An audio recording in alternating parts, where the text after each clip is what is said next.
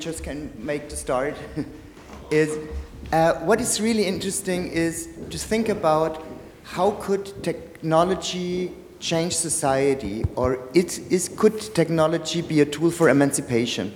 I think when we think about cultural history from the first tools then to the, to, to the first machines, now to what we call technology, a lot of development of society, of culture, was dependent on a new invention. I, I, like to say, I think that what we now today call female emancipation in, here in Europe was in the 50s and the 60s with uh, new anticonceptives like the anti-baby pill and cheap household machines, at least 50% the push for where we are now was by technology and the rest were by political will. So can new technology and especially digital technology, in your, your opinion, can be a push to new waves of emancipation?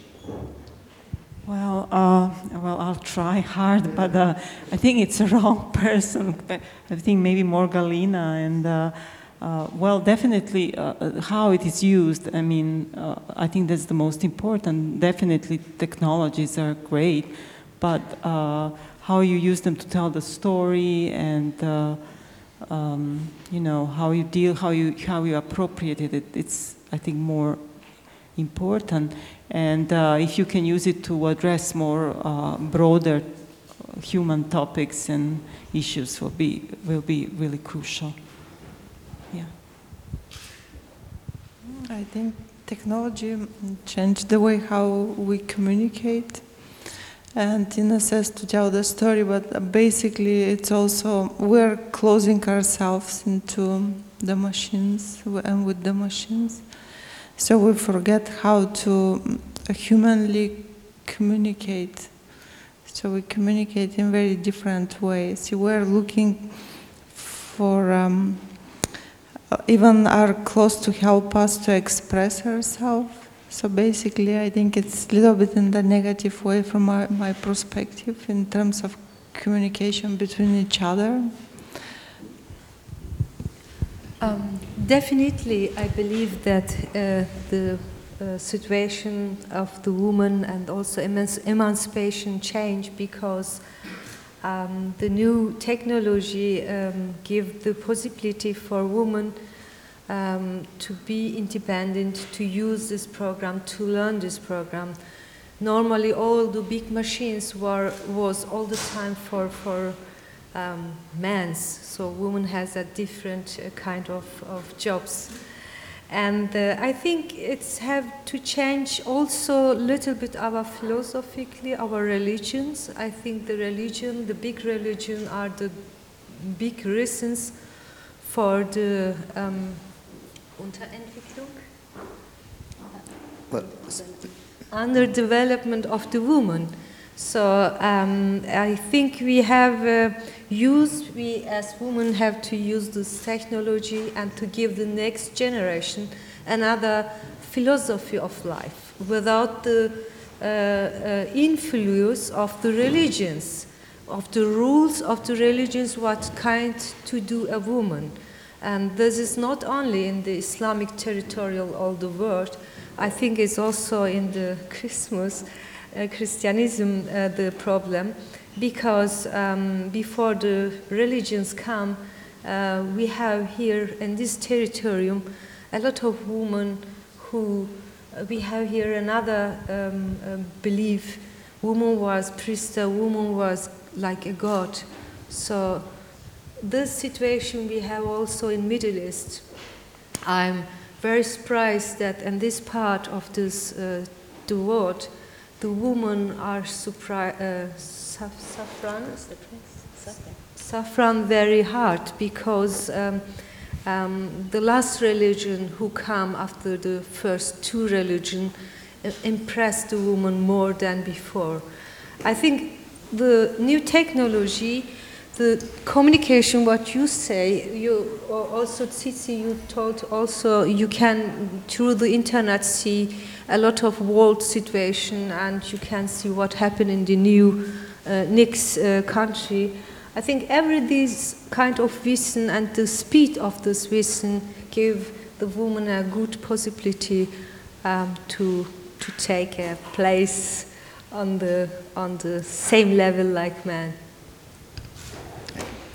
Yeah, in my opinion, I think uh, we really can focus now on providing content and working on, uh, um, well, on sharing our ideas because technology became so much easier to use. And when I uh, look back when I started to study, it was all about coding, and it was really like uh, you needed a programmer to do anything. But now we can easily share our thoughts and concerns on even on social media um, and use 3D uh, cameras. So, um, I, well, I mean, my concept is anyway, I think uh, we shouldn't make a difference between man and female. And uh, we should collaborate and really share our ideas and work together. And um, yeah. Yes, I think I'd agree with that. Um, as I grow older, I'm becoming much more pragmatic and um, I'm becoming a great believer in balance. I also think that when we talk about balance, because maybe we are working in a particular area, we, we may forget that we need to balance the area that we are working with within um, with other areas. For example, people who work in the spiritual areas would call religion a spiritual technology. So there are different kind, ways of looking at technology. And um, I, am very much uh, beginning to think of the idea of layers. That technology is the technology that we are talking about is one layer of our experience, but there are many other layers. And so, if we want to get the most out of this layer in which we are working now, we have to understand how it interacts with the other layers.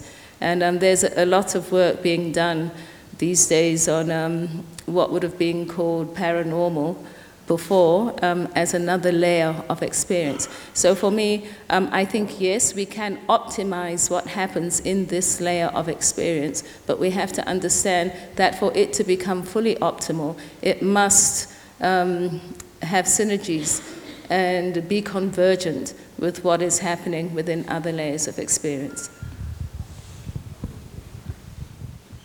So now, you guys can have the microphone.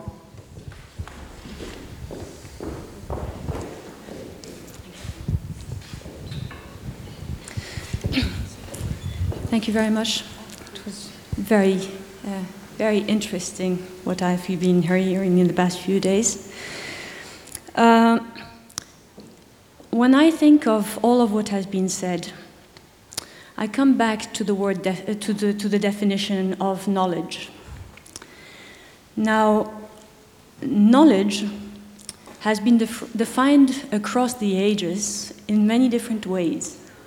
But the latest definition is a mix of uh, savoir, which is information, savoir-faire, which is what we can do, and savoir-être, our behavioral attitude.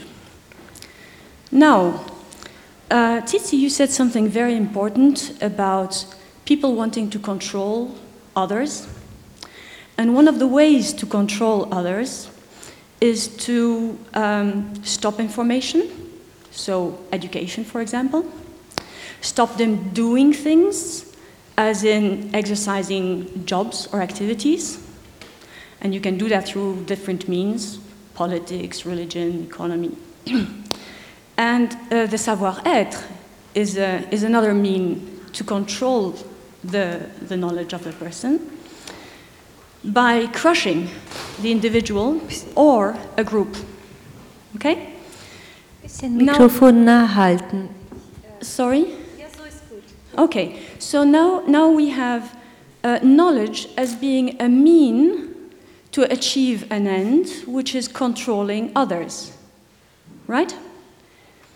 If we change this paradigm and we say knowledge is not a mean to achieve the end of controlling others, but a mean to using uh, our skills and, and, and bringing the human being to the next level, then we are transgender, trans color, trans religion, trans everything.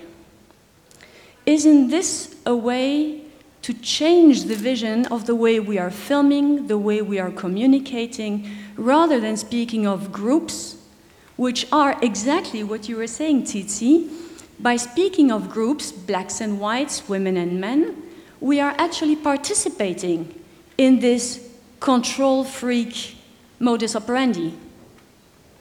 So I'm just leaving the question completely open, thinking whoever is there communicating a message to the outside world, should that message not be universal in the sense, let us all work together, rather than saying this group has been undermined by, and generally creating a trend, a volume, a massive trend towards that, rather than one by one hitting on the smaller aspects of, of the, uh, yeah, the perception.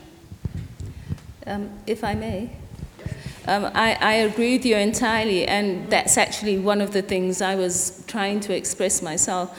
But you see, I think the idea of the contradiction does not only apply to economics, it, it applies to every system in which we operate.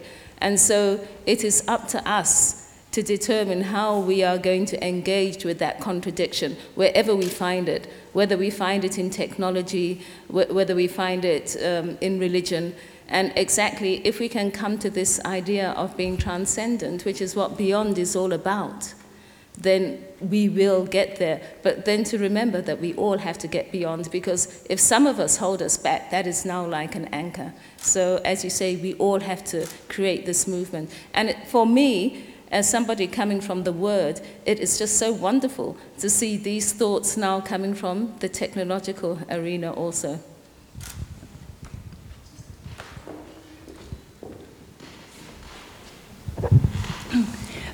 Just a tiny little comment. Um, technology is only a mean. It is the one who is behind the technology who is getting the message out. The intention, right? I think it's very uh, interesting that you're pointing to, to the knowledge.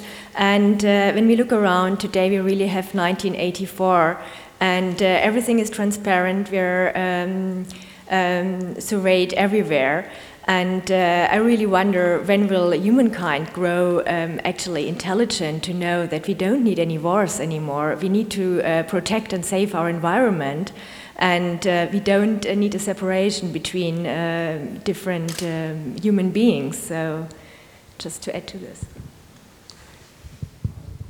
I'm just going to throw in a note. I'm, I used the metaphor that uh, the world is controlled by magic, and to make things invisible is one of the most powerful fundamental spells that are being used.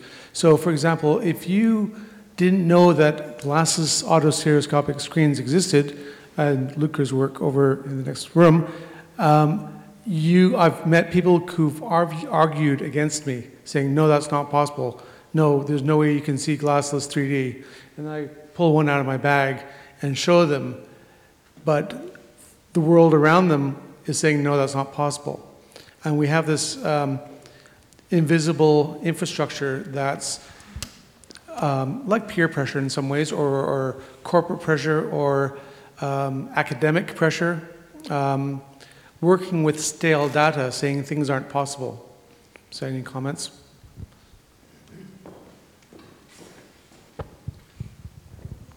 Können wir kurz die Frage übersetzen?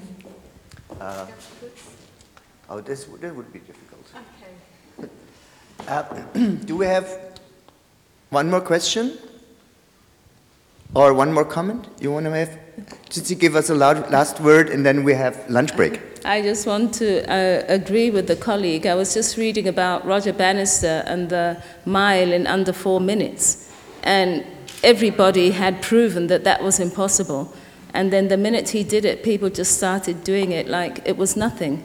I mean, I can point to my own example writing a novel in English that appeals uh, to the world beyond Zimbabwe by a Zimbabwean woman um, of my ethnicity. People had thought maybe it was impossible, but now all over Africa, everyone is doing it. So it, it, it, the possibility had been made invisible. We just need these people who can break through that barrier. It's the, the glass ceiling that the feminists talk about.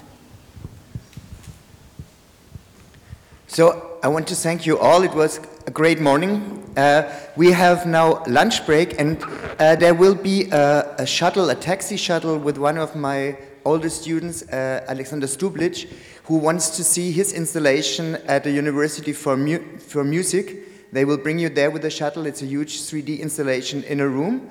And who has not seen the panorama over there, or the art exhibition over there, or on the top of these things, there's uh, an installation of one of my students who came recently back from the Ukraine. It's a three, uh, uh, it's a three uh, screen projection, uh, fresh from the Ukraine.